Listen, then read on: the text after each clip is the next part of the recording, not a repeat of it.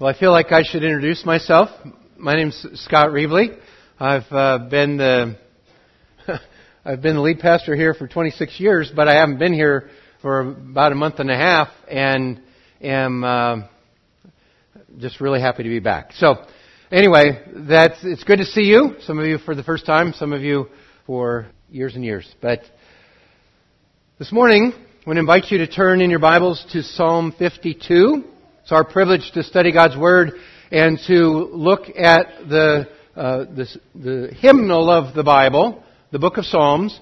And this morning we will be looking at Psalm 52. As you're turning there, I want to admit that I have a couple problems. Okay? You think I'm not supposed to have any problems. I think I'm not supposed to have any problems too. But I have some. Okay? I namely have two. One of my problems is that bad things happen to good people. For me, that's a problem. I don't want that to happen. I don't think it should happen. It's even a worse problem when it happens to me. But when bad things happen to good people, that's a problem. It's a problem for me also, though, when good things happen to bad people. I don't know if you've thought about that, but that's not supposed to happen either. It does make more sense to me that good things happen to good people and bad things happen to bad people, and they happen rather immediately without any variation so that I know that when I trust in the Lord, good things are going to happen. I don't have to worry about it. And the prospect that my circumstances don't always agree with my faith, that's a problem for me.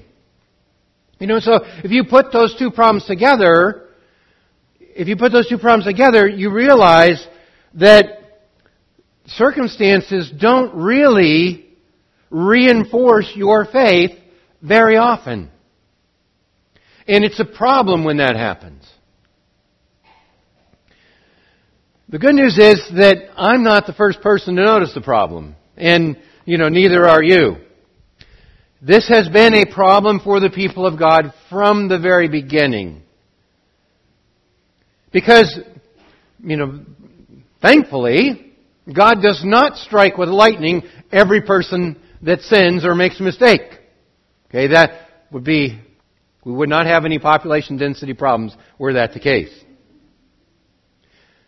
Nor does he bless and make rich everyone that does believe. And make their lives easy and smooth. So those things just don't happen, and the disconnect between my faith and my circumstances is the thing that causes me the biggest crisis when I really seriously think about it.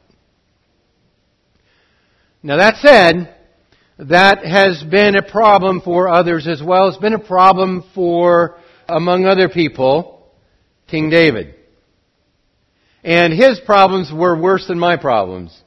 Okay, the bad things that happened to him as a good person were, those were worse. And the good things that happened to the bad people in his life, those were better and less deserved. And so his problem is even bigger than my problem. And the, the introduction or the superscription of this, this psalm tells us what that problem is. It says, to the choir master. Like Taylor said, this is a, this is a hymn for the people of God. It is a maskil or a song of David that's meant to instruct when Doeg the Edomite came and told Saul, David has come to the house of Ahimelech. And that's kind of all we got.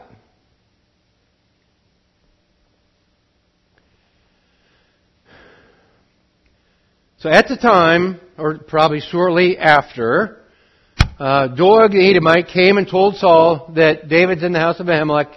David sat down and rehearsed all of the things that were involved uh, in that episode in his life, and he wrote this poem. he wrote this song. Now it's important then for you to kind of uh, have an idea what um, it was like for David when Doeg the Edomite uh, told Saul that. So in 1 Samuel chapter 21, uh, David has been fleeing from Saul. David was an anointed king. God had said, you will be king, and Saul was the current king. And Saul knew that David had been anointed and that God had, his hand was on him, and so he was trying to kill David. And he had been pursuing David uh, you know, I'm not exactly sure how long, but for uh, months. And David was running from cave to cave, hiding from Saul. And as he was hiding from Saul and running, he came to a place, uh, a town called Nob, that was the home to the priests. And he and his men were starving, and he said, Do you have any bread? Ahimelech was the chief priest, the one who was in charge. And he said, we don't have any regular bread, but we have the special bread. We have the bread of the presence, the bread that is part of the ceremony uh, for God. We can give you that. Okay? Probably wasn't supposed to give him that, but that's all he had, so he gave it to David. And then, right then, it stops in 1 Samuel, as it tells us the story. And it says, And Doeg the Edomite, the chief herdsman of Saul, was detained by the Lord there. And then it goes on, telling us that David needed a weapon, and so he asked for a weapon. And, of course, he's a priest. He doesn't have a weapon. Except for the one that's sort of in the museum. He has uh, Goliath's sword. So the sword to end all swords he has, and he gives that to David. And so David goes out having eaten this bread with the sword of Goliath. And it goes on, and David went to the Philistines, and um, but it's interesting that the story stops and it tells us that you're going to need to know Doeg the Edomite, chief herdsman of Saul, was detained by the Lord there. In other words, it's not outside of God's interest that Doeg the Edomite was there. It's not an accident that he was there. He was there detained by the Lord. Well, the story continues, and King Saul is underneath a tree at the top of a hill. And he's feeling sorry for himself. In fact, he, the text records him saying, Don't any of you feel sorry for me? That no one tells me that my own son is on David's side. Don't any of you feel sorry for me that David is having all this success and I'm not? Can he, can he give you cities? Can he make you can he make you the officer over hundreds and thousands like I can? Everyone's kind of quiet. And Doeg the Edomite was there, and he says, Saul, David was last seen at the house of Ahimelech in Nob. And immediately Saul calls for Ahimelech to come. He stands before Saul, and Saul says, What are you doing helping my enemy? To which Ahimelech says, Saul, first thing you need to know, no one has ever been a more loyal subject to you than David has. So I've done nothing wrong. And this is not the first time that I've called on the Lord on his behalf. I do that regularly. So there is no offense here. Saul, the king, the one who is knows he's losing his kingdom, said, That doesn't matter, off with his head. And he ordered the execution of Ahimelech. And everyone in the court, listening to this dialogue, sat there with their hands in their pockets. We're not going to kill the priests. And none of them did. Until finally Saul turned to Doeg and said, You execute them. And he did, and he rose and he killed Ahimelech and he killed all his house and he, he killed the entire town of priests, 85 people in all. Slaughtered them. I mean, when, when you're saying that bad things happen to good people, you're not supposed to do that to the priests. Okay? And why did he do it? Because he was offered a higher position, better pay, you know, some prestige in the house of Saul. Good things were not supposed to happen to a bad person like Doeg. Well, it turns out that the son of Ahimelech escaped to tell David that, yes, in fact, David, um, my whole family was killed. My whole town was killed. I've only escaped, only me. And David said, When Doeg the Edomite was there, I knew there would be trouble. But the one who searches for you, one who's after you is after me also. Join us and you'll be safe here. And that's sort of the end of the story. But it's right after that that I imagine, anyway, that David sat perhaps in another cave, right? And reflected on all of that and wrote Psalm 52. When he said, How can this be? How can such a bad thing happen to those good people? And how can such a good thing happen to a bad person like that? And that sets him up to consider what the problem is for all of us as we try and be people of faith. What is it going to take for us to actually believe in the promise and love of God when our circumstances tell us that we shouldn't?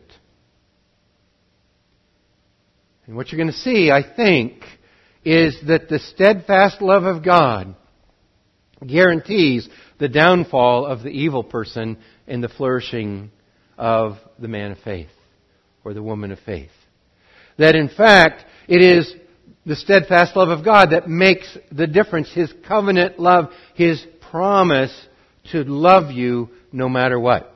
So that's, that's what we see here in the first verse as we read it. He says, Why do you boast of evil, O mighty man? The steadfast love of God endures forever. Okay? These two things do not go together. This is the problem. Why do you boast of evil, O mighty man? So he has in mind here, I think, what he's just experienced with Doeg, and, and probably behind Doeg, the mighty man of Saul. So he sees both of them. It's as though Doeg is the one around the campfire, but the, but the campfire casts this bigger shadow on the tent. And that bigger shadow is Saul. Because behind, behind all of these actions is the betrayal and the hatred of King Saul. And he says, Why do you boast, O mighty man? Looks like you're successful. Looks like you're um, doing great. Okay? Pause, stop. The other thing you need to keep in mind, as well as that, is the steadfast love of God endures all the day. The steadfast love of God endures all the day, even when there's a mighty man boasting of evil. That's the problem. So the steadfast love of, the, of God is the theme of this psalm. Okay, that's why he puts them together. It's the theme of the psalm when bad things are happening. It's the theme of the psalm when you can't figure out how you can hold on to faith when your world is crumbling around you. The steadfast love or the hesed, that's how you say it in Hebrew. It's a good word. There's no real great translation, but it's the covenant love, the, the promise to love you. The promise to love his people. That's what it is, and there's no other English word quite like it. That's what this word is. The Hesed of God endures forever. It is not compromised. When bad things happen to good people or good things happen to bad people. God's love endures.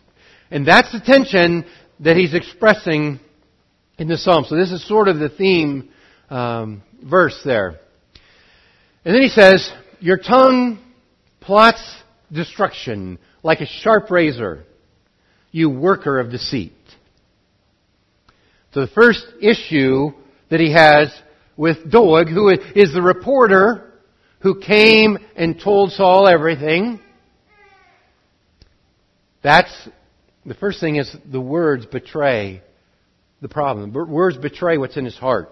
So you can tell you can tell about a person by what by the way that they talk, because out of the heart, out of the abundance of the heart, the mouth speaks, according to Jesus. Your tongue plots destruction like a sharp razor, you worker of deceit. And then he admits the same thing that Jesus said. You love evil more than good, and lying more than speaking what is right. You, you have a heart problem here. You have a love for wrong and for evil more than speaking what's right. Selah. Okay, Selah is just a musical term that says pause and, pause and reflect on those things. Stop and think about it. So stop and think about what you've just seen. You've got this evil person boasting in what he's accomplished, what he's done, the fact that he's king, and good things are happening to him. And you've got the good people who are killed.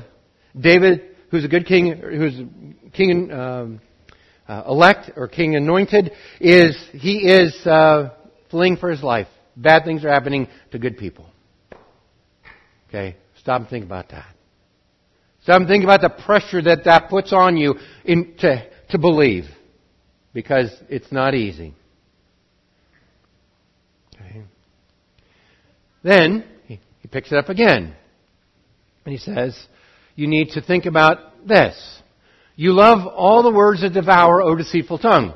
So he's going right at him and saying, again, you're talking out of school, you're saying things you shouldn't say, you're deceitful and evil in your words, and, he says, God will break you down forever. He will snatch you and tear you from your tent. He will uproot you from the land of the living. Selah. So don't forget to think about that too. Don't forget to think about and contemplate the end of the wicked. The end, the, the final, uh, beyond death, end of the wicked. God will break them down. He will snatch them away from their tent and uproot them from the land of the living. They will die and face judgment.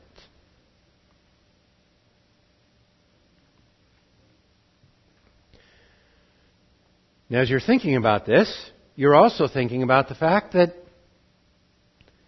why hasn't it happened yet? Why the delay? This is, God's supposed to take care of this, and He hasn't. And here I am. I'm trying to believe Him, and it doesn't look right. You're to realize that the final, the final um, line of the story has not yet been written. See, that's some, that's some of our problem is we, we have this very small frame of reference where it looks really bad. When in the grand story, it's going to turn out just fine and God's going to win. And you're to stop and realize that yes, in fact, in this small part of the story, God doesn't appear to be winning. But as the story unfolds, God's victory is guaranteed. And that's what he's doing as he's meditating, as he's thinking about this. He says, Selah, stop. Don't let yourself be deceived by the small part of the story that you see. Then, he goes a little farther, and he says, The righteous shall see this in fear, and shall laugh at him, saying, See the man who would not make God his refuge, but trusted in the abundance of his riches and sought refuge in his own destruction.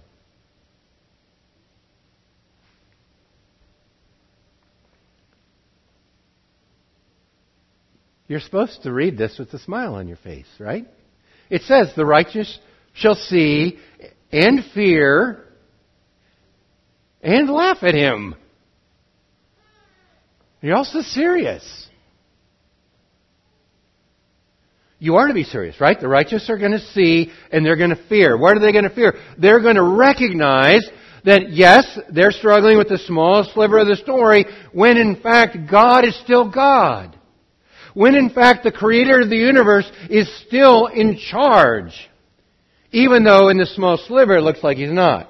And then people who make decisions based on the small sliver of the story make the wrong decision and it turns out well, ironic to say the least.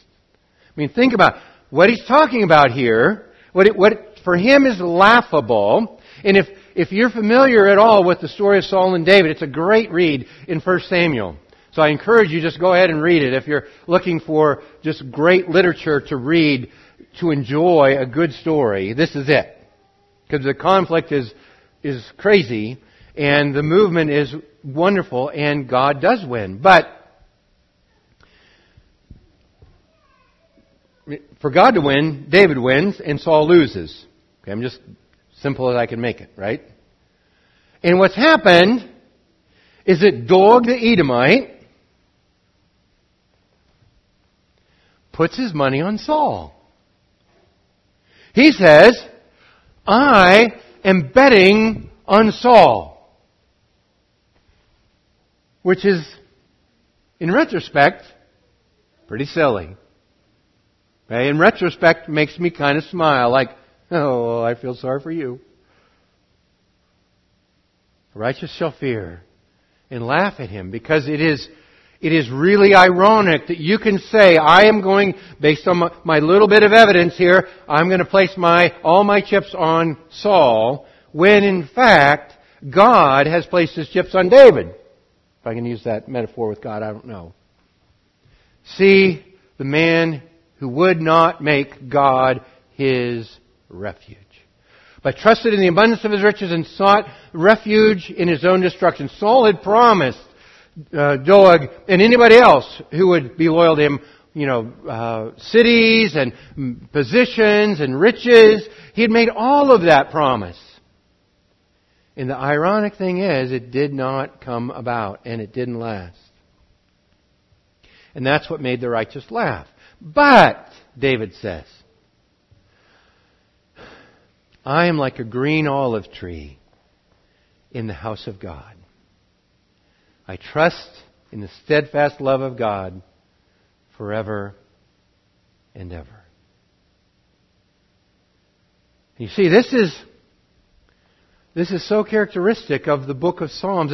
I am like a green olive tree in the house of God throws us all the way back to Psalm chapter 1.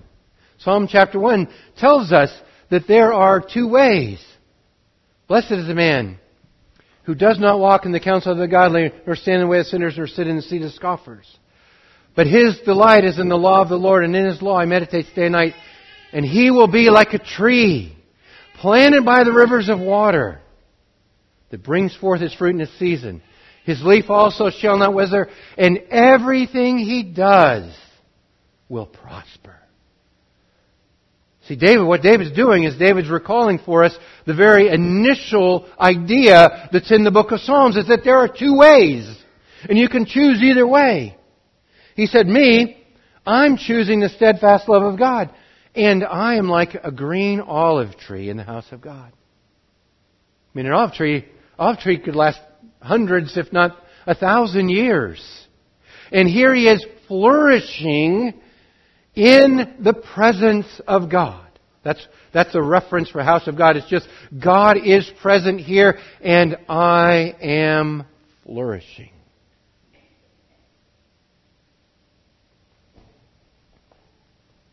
I trust in the steadfast love of God forever and ever. And so his confession is that in spite of the circumstances, in spite of all of the things that, that are happening to him because Saul is pursuing him, because he, he's promoted Doeg, because he's given him money, but, you know, blah, blah, blah. He's saying, I am going to trust in the steadfast love of God forever and ever. And that's the end.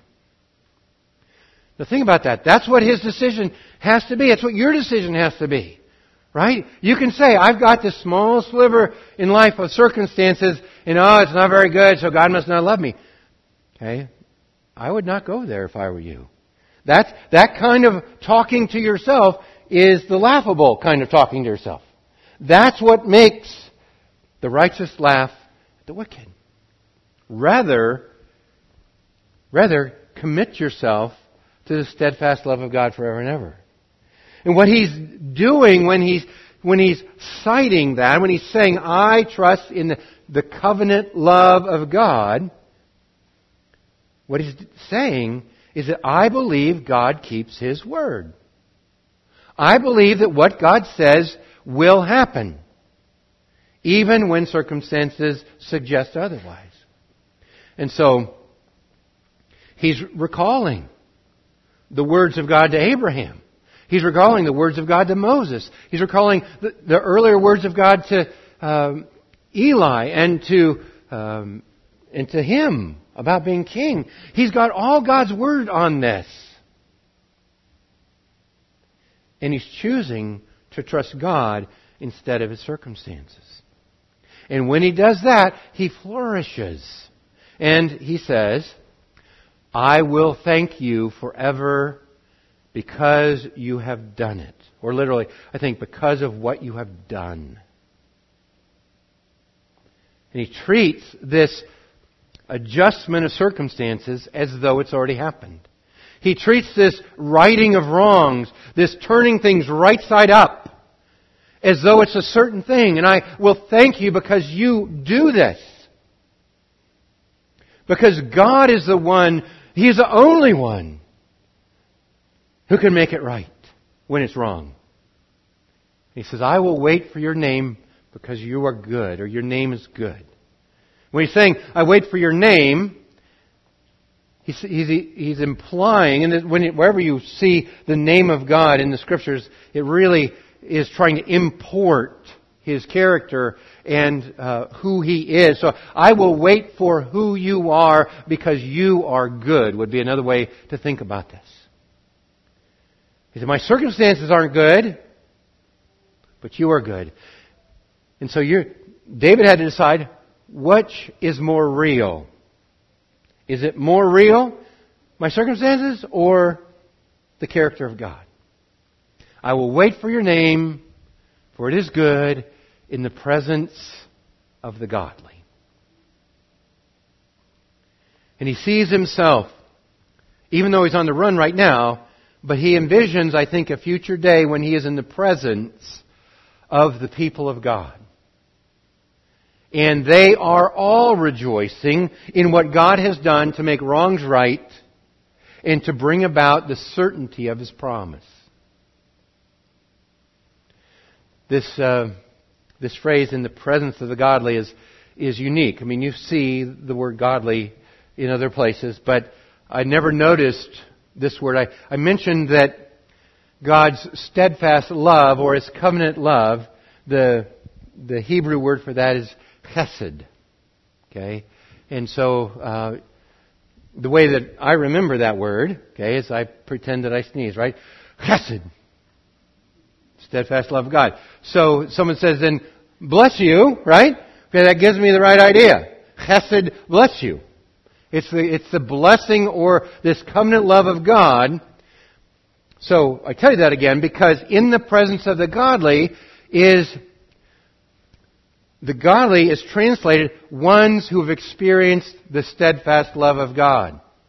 Or I can't even say that. Too many, too many sneezes going on there, right? That they have received this covenant love of God, and all of them in the presence of God one day will be there because God keeps His promises. That's what he envisions. And so the unfolding of this psalm is a meditation on the fact that what I see right now isn't really reality. What is reality is a promise and steadfast love of God, and I'm going to trust in that. Now there, I know in a room this size there are those of you who have experienced this kind of betrayal. This kind of badness from someone who is bad. That you didn't deserve it and you, you ended up being afflicted by it anyway. And there is a sense in which this psalm helps you with that. Because you've got this evil in your life and you have to say, what am I going to do with this? And the answer is, I am going to wait for, the, for God to show up because He's good. You remind yourself of that. There are some of you who have other people in your life, maybe even the, the perpetrator of the evil against you looked like you got away with it, looked like it turned out great.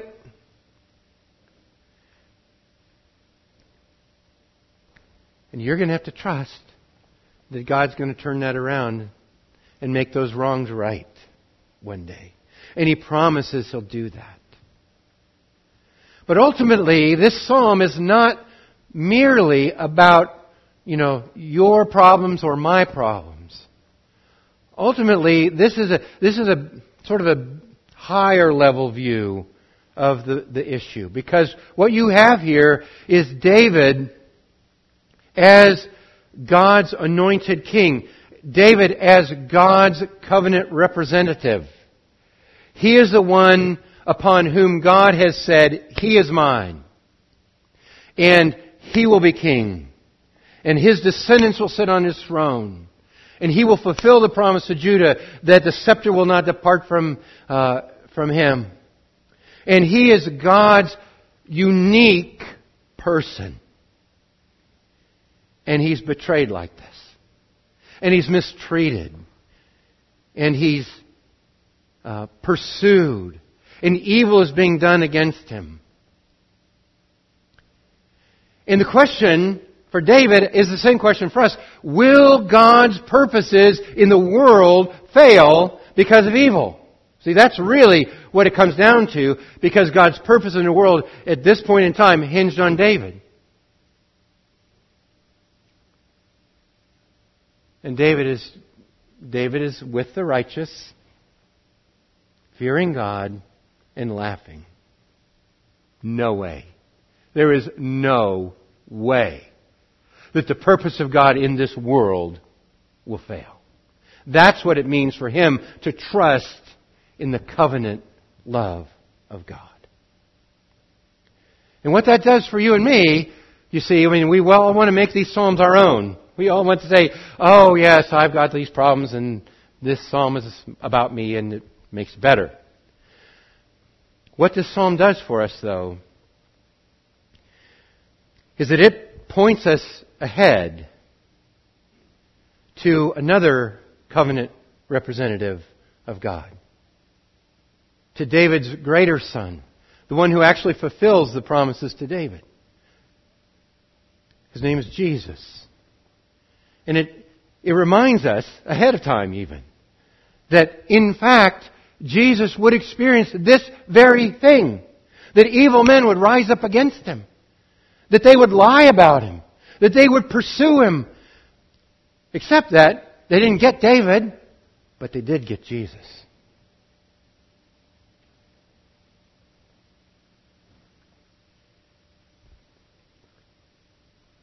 You see, in Jesus on the night he was betrayed. He had dinner with his friends.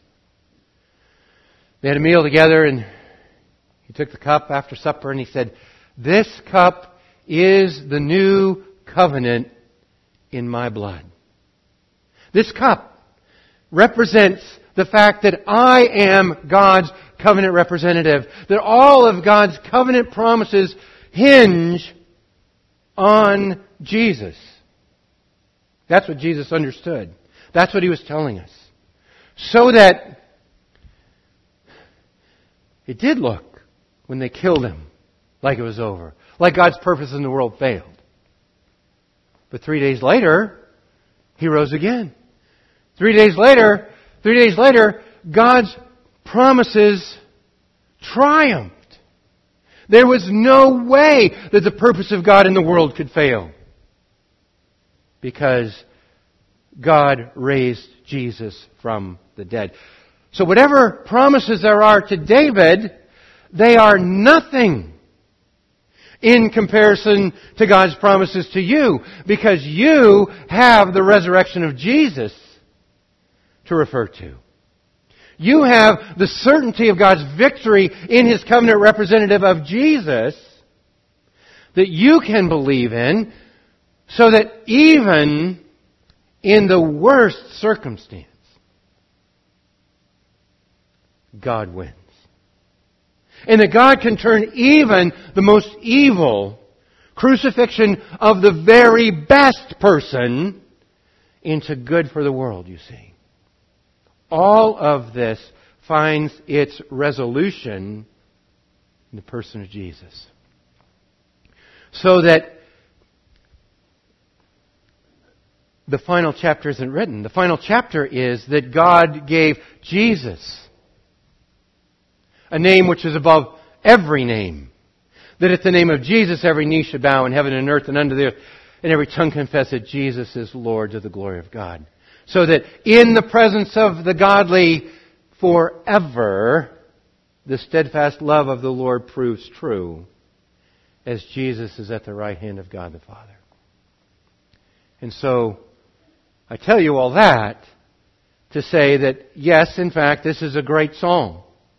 This is a great encouragement to you, not to trust your circumstances, but to trust the steadfast love of the Lord, because He will certainly upend the evil and establish those who trust Him.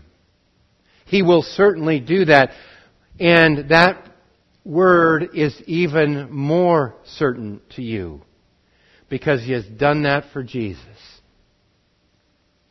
He has overturned the evil done by men to a good person so that there might be good done to evil people. Namely, they might be rescued from their sin. And so I invite you this morning, really, to trust in the steadfast love of the Lord, specifically, though, the steadfast love of the Lord manifest in the person of his Son, who died and rose again that you might trust him, that he will make everything right forever and ever. So that you can say with the psalmist, I will thank you forever because you have done it. I will wait for your name, for it is good in the presence of the godly. May God give us grace to trust in Jesus. Let's pray.